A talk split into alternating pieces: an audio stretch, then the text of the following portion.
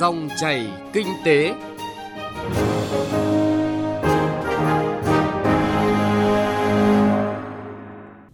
Cảm ơn quý vị và các bạn đã đón nghe dòng chảy kinh tế hôm nay. Biên tập viên Thu Trang cùng nhóm phóng viên kinh tế sẽ chuyển tới quý vị và các bạn những nội dung đáng chú ý sau. Cần làm gì để tận dụng những cơ hội vàng từ hiệp định EVFTA? Chính phủ phê duyệt kế hoạch đưa thương mại điện tử trở thành lĩnh vực tiên phong của nền kinh tế số. Trước khi đến với những thông tin đáng chú ý nhằm tận dụng những cơ hội vàng từ Hiệp định Thương mại Tự do Việt Nam Liên minh châu Âu, mời quý vị và các bạn cùng nghe những thông tin kinh tế nổi bật khác. Tiếp tục hoàn thiện dự thảo nghị quyết của chính phủ về các nhiệm vụ giải pháp thao gỡ khó khăn cho sản xuất kinh doanh, thúc đẩy giải ngân vốn đầu tư công và đảm bảo trật tự an toàn xã hội. Thủ tướng đã yêu cầu Bộ Kế hoạch và Đầu tư ra soát, lưu ý vấn đề thẩm quyền trong tổ chức thực hiện. Đặc biệt, việc góp ý hoàn thiện dự thảo phải thể hiện rõ nội dung giảm 50% phí trước bạ khi đăng ký ô tô, sản xuất hoặc lắp ráp ở trong nước nhằm kích cầu tiêu dùng và giảm 30% thuế bảo vệ môi trường đối với nhiên liệu bay. Kiểm toán nhà nước vừa trình Quốc hội xem xét kết quả công tác kiểm toán 2019 đối với 9 dự án BOT. Kết quả cho thấy vẫn tồn tại hiện tượng xác định tăng tổng mức đầu tư, vẫn còn nhà đầu tư chưa đảm bảo thu xếp vốn tín dụng. Nhiều dự án không đảm bảo tiến độ hoặc là có nhiều sai sót trong nghiệm thu, thanh toán. Cơ quan này kiến nghị giảm trừ chi phí đầu tư gần 666 tỷ đồng, giảm hơn 56 năm thu phí của 7 trong tổng số 9 dự án so với đề xuất ban đầu liên quan tới hoạt động tài chính ngân hàng nhằm hỗ trợ cá nhân và doanh nghiệp bị ảnh hưởng bởi dịch COVID-19. Các ngân hàng tiếp tục giảm lãi suất 0,5% đến 2,5% một năm. Tổng vốn các gói hỗ trợ tăng lên hơn 300.000 tỷ đồng. Sau hơn 5 tháng khai trương, Cổng Dịch vụ Công trực tuyến quốc gia đã tích hợp cung cấp hỗ trợ khối doanh nghiệp 235 trong tổng số 406 dịch vụ với các chức năng thanh toán trực tuyến, kê khai, nộp thuế phí lệ phí trực tuyến – nếu như tiếp tục thực hiện các giải pháp này, tổng chi phí xã hội tiết kiệm được lên tới gần 6.500 tỷ đồng mỗi năm. Tập đoàn Dệt may Việt Nam Vinatech ước tính chỉ trong tháng 5, ngành dệt may có thể mất tới 50% đơn đặt hàng. Sự phục hồi của nguồn cung trong bối cảnh nhu cầu giảm có thể khiến cho giá sản phẩm dệt may trên toàn thế giới giảm 20%. Điều này kéo theo kim ngạch xuất khẩu cả năm giảm 2% so với năm 2019.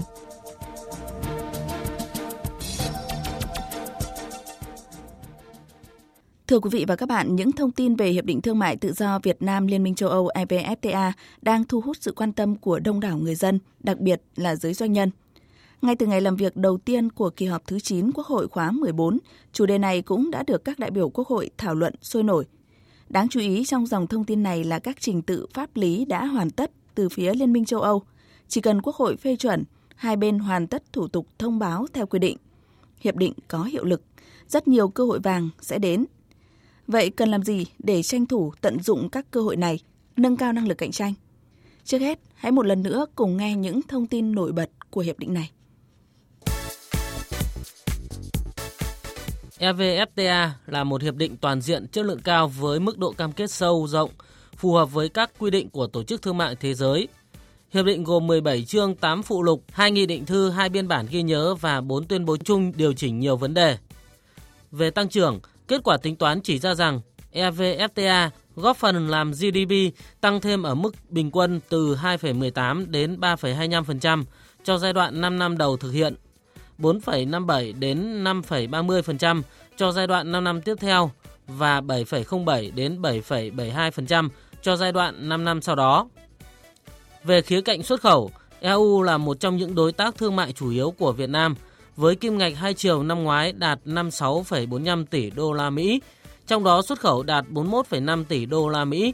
Nếu được đưa vào thực thi, EVFTA sẽ là cú hích rất lớn để thúc đẩy quan hệ thương mại song phương Việt Nam và EU toàn diện và sâu sắc hơn. Về nhập khẩu, dự kiến sự gia tăng nhập khẩu của Việt Nam từ EU sẽ không tập trung vào thời điểm ngay sau khi hiệp định EVFTA có hiệu lực, vì Việt Nam có lộ trình xóa bỏ thuế dài từ 7 đến 10 năm. Những cam kết từ EVFTA cho thấy Việt Nam sẽ thu hút nhiều nhà đầu tư đến từ EU và các nước khác.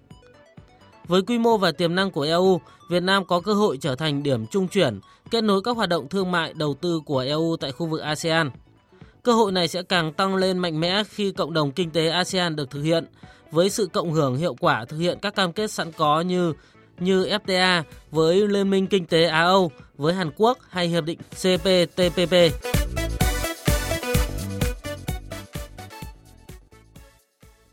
Vâng thưa quý vị, doanh nghiệp Việt Nam sẽ có cơ hội tiếp cận với các chuỗi cung ứng mới thay thế cho các chuỗi cung ứng truyền thống vốn đang bị đứt đoạn hoặc là đình trệ do dịch COVID-19 khi hiệp định EVFTA có hiệu lực.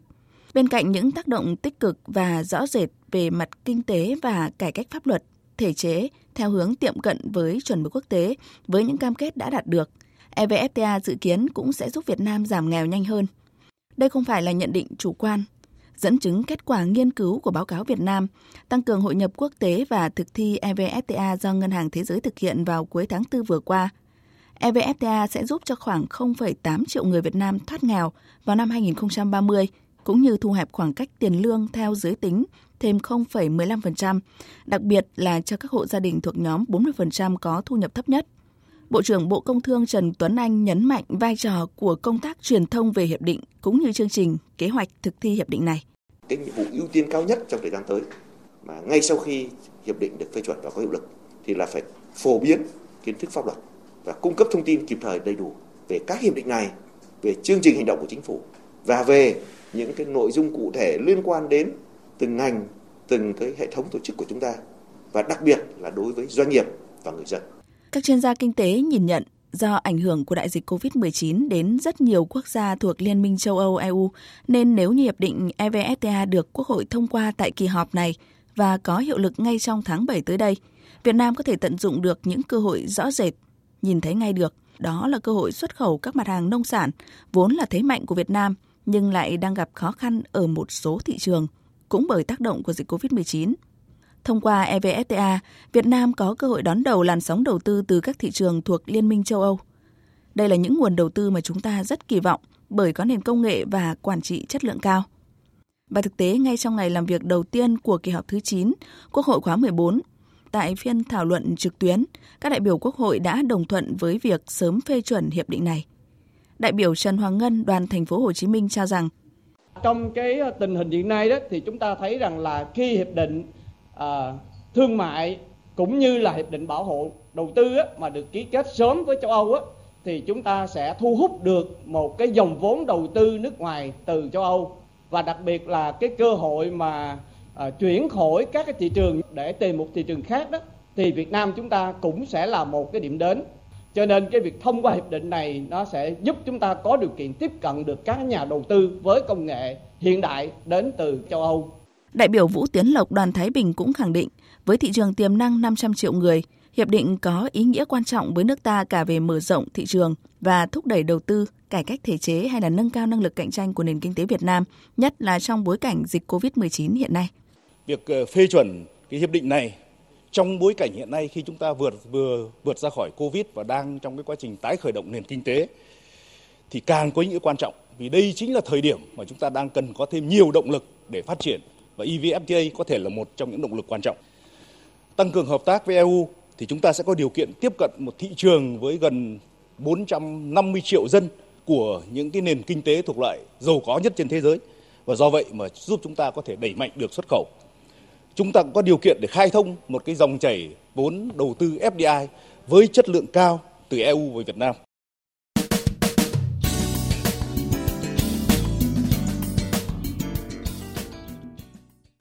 Thưa quý vị và các bạn, chỉ ra hàng loạt những cơ hội vàng. Không có nghĩa mọi thành phần trong nền kinh tế đều không phải quan tâm nhìn nhận lại hoạt động sản xuất kinh doanh, chất lượng hàng hóa, chuỗi cung ứng của mình đang tham gia. Chỉ cần chờ đợi vào quyết định của Quốc hội, chờ đợi thời điểm hiệp định có hiệu lực là có thể nhận được những nguồn lực mới. EVFTA là thị trường minh bạch rộng lớn, nhiều thuận lợi cũng đồng nghĩa với những nguyên tắc, quy tắc, những rào cản chắc chắn chặt chẽ. Chúng ta cùng nghe những thông tin này qua cuộc phỏng vấn giữa phóng viên Văn Hiếu với ông Lương Hoàng Thái, vụ trưởng vụ thương mại đa biên Bộ Công Thương. Thưa ông là nhiều ý kiến cũng đánh giá là hiệp định EVFTA sẽ góp phần à, giúp cái thị trường minh bạch, rộng lớn và nhiều thuận lợi hơn. À, nhưng bên cạnh đó thì cũng không ít những khó khăn cho các cái doanh nghiệp Việt Nam. Ông có thể chia sẻ thêm về những thách thức mà chúng ta sẽ phải đối mặt? Ở thị trường EU thì là một trong những thị trường khó tính nhất và cái khả năng tiếp cận cái thị trường này thì cũng rất là khó. Thách thức nhưng mà nó cũng đặt ra cái tầm mới để doanh nghiệp chúng ta vươn lên. Ví dụ ở EU thì người ta đặt rất là cao cái yêu cầu về truy xuất cái nguồn gốc À, đây là cái rất khó để đáp ứng vì chúng ta phải duy trì sổ sách đòi hỏi doanh nghiệp phải cẩn thận hơn rất là nhiều thế nhưng mà nếu như chúng ta làm được chuyện này thì thứ nhất là chúng ta tránh được cái việc là hàng nước khác mượn đường qua Việt Nam chúng ta đi sang những thị trường lớn. Tức là cái giá trị gia tăng đối với cái mặt hàng mà chúng ta xuất khẩu được sẽ tăng lên rất là nhiều. Và thứ hai nữa nếu như chúng ta làm tốt việc này thì chúng ta không chỉ giải quyết được thị trường EU mà giải quyết nhiều thị trường khó tính khác và cuối cùng là bản thân người tiêu dùng của Việt Nam cũng được hưởng lợi. Ví dụ như có một sản phẩm mà nó không đạt cái tiêu chuẩn chẳng hạn thì chúng ta có thể truy xuất, quản lý và xử lý cái việc đó dễ hơn nhiều. Thì chính vì vậy mà ờ, với ba cái góc độ đó thì ờ, chúng ta cũng nhìn nhận là đây là một thị trường khó. Thế nhưng mà chúng ta quyết tâm vượt qua, củng cố lại bản thân cái thị trường của Việt Nam chúng ta. Vâng, à, thưa ông là thực tế hiện nay thì vẫn còn không ít cái doanh nghiệp Việt à, chưa đủ lớn và chủ yếu là các doanh nghiệp vừa và nhỏ tiềm năng thì còn hạn chế hoạt động thì lại nhỏ lẻ, manh muốn. vậy khi cái hiệp định này được thực thi thì theo ông cần phải lưu ý những cái vấn đề gì đúng là không những là của chúng ta đâu, mà kể cả EU thì chủ yếu các doanh nghiệp là doanh nghiệp vừa và nhỏ. Thế thì ờ, cái ờ, cần ở đây là chúng ta tạo cái điều kiện tối đa để hỗ trợ cho các doanh nghiệp nếu như có khả năng là vươn lên được. Ví dụ đơn cử là trong hiệp định có những cái ờ, lĩnh vực như là chỉ dẫn địa lý chẳng hạn, là nó thiết kế để giúp những cái doanh nghiệp vừa và nhỏ.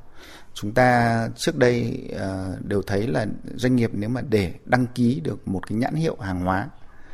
tự mình và sau đó đi uh, thuê luật sư để bảo hộ cái này thì rất là tốn kém. Thế thì chúng ta học tập cái mô hình của EU đó là bảo hộ cái chỉ dẫn địa lý và tất cả những cái doanh nghiệp mà sản xuất cái hàng nông sản trong khu vực đó thì đều được bảo hộ. Ví dụ nước mắm mà làm Phú Quốc thì dù là doanh nghiệp lớn hay doanh nghiệp vừa và nhỏ thì đều được, bảo hộ mà không phải mất công thuê luật sư đi bảo hộ ở EU nữa. Thế thì đây là một trong những cái à, biện pháp trong số nhiều biện pháp khác mà trong hiệp định đã thiết kế để hỗ trợ cho cái doanh nghiệp vừa và nhỏ có khả năng phát triển. Thì ngoài ra cái này đầu tiên là phải tạo được cái môi trường thuận lợi thông qua việc cải cách thủ tục hành chính. Bởi vì là nếu như là chi phí để tham gia thị trường cao thì doanh nghiệp vừa và nhỏ không thể tham gia được. Thì nếu như chúng ta có những cái thiết kế để à, sau này là ví dụ như là cấp CO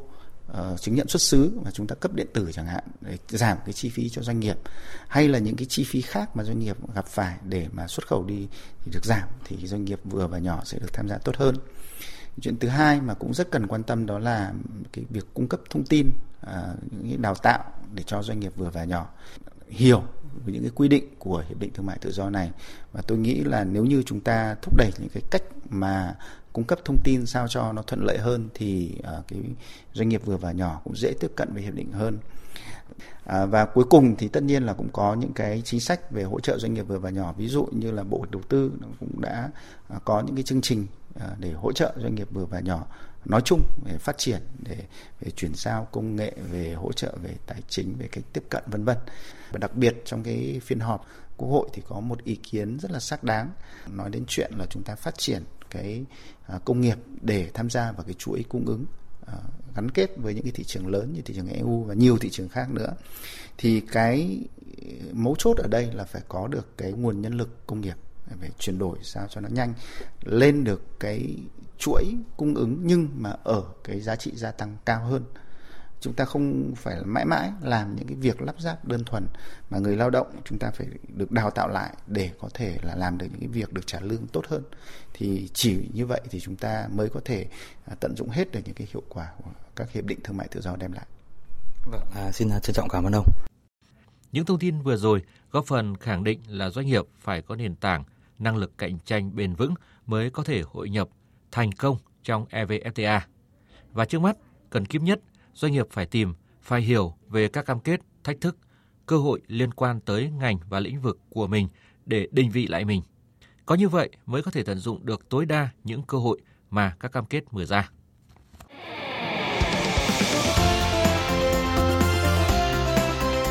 Kinh tế số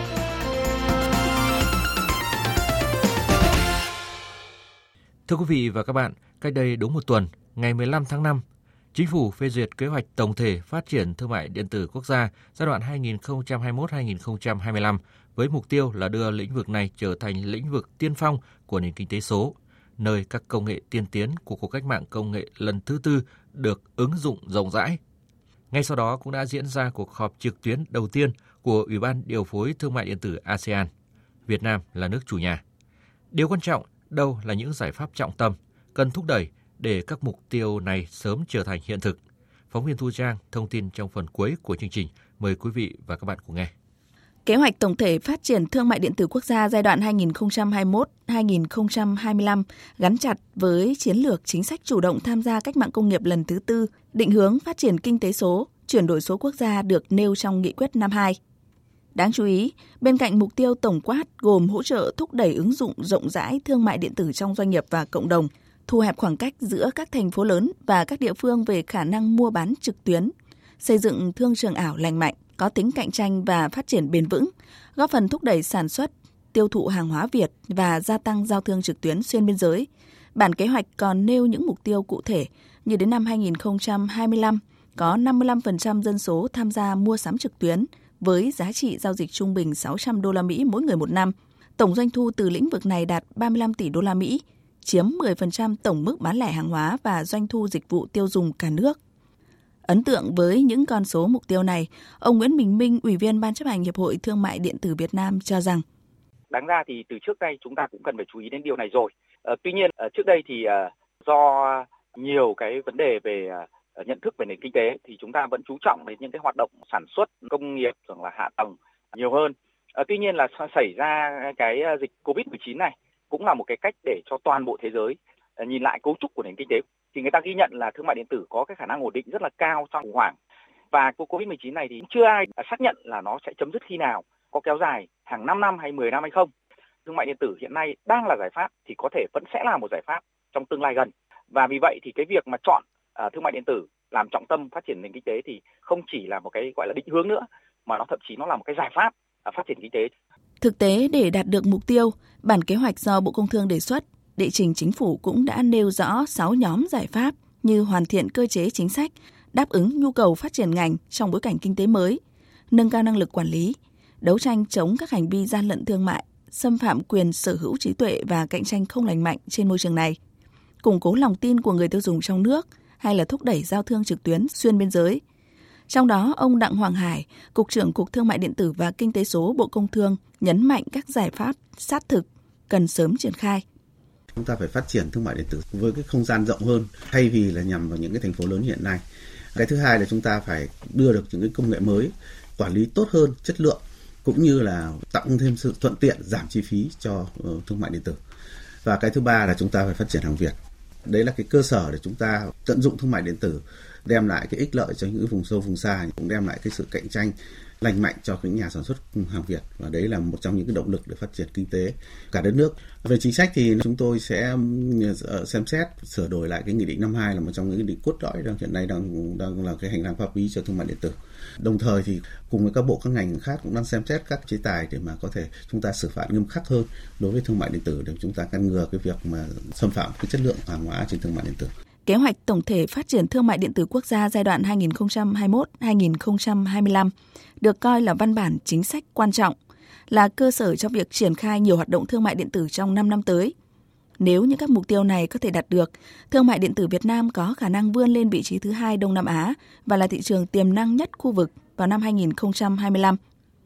Đáng chú ý, ngay sau khi chính phủ phê duyệt kế hoạch đưa lĩnh vực này trở thành lĩnh vực tiên phong của nền kinh tế số vào năm 2025, vào sáng ngày 19 tháng 5, cuộc họp trực tuyến đầu tiên của Ủy ban điều phối thương mại điện tử ASEAN cũng đã diễn ra dưới sự điều phối của Cục Thương mại điện tử và Kinh tế số Bộ Công Thương. Trong vai trò đại diện nước chủ nhà năm ASEAN 2020, cơ quan chức năng đã chủ động hướng nội dung cuộc họp tập trung vào các sáng kiến xây dựng khung hội nhập số ASEAN nhằm đánh giá mức độ sẵn sàng của các nước trong việc thực thi 6 lĩnh vực ưu tiên bao gồm thương mại và logistics số, bảo vệ dữ liệu và an ninh mạng, thanh toán số và nhận dạng số, kỹ năng số, mức độ sẵn sàng về thể chế và hạ tầng. Đây chính là công cụ quan trọng thúc đẩy việc thu hẹp khoảng cách số, đặc biệt là gia tăng gắn kết các nước thành viên trong hoạt động thương mại trực tuyến hướng tới nền kinh tế số. Tới đây thì thời lượng của chương trình cũng đã hết. Cảm ơn quý vị và các bạn đã quan tâm đón nghe. Chương trình hôm nay do biên tập viên Thu Trang cùng nhóm phóng viên kinh tế phối hợp thực hiện. Xin kính chào tạm biệt và hẹn gặp lại.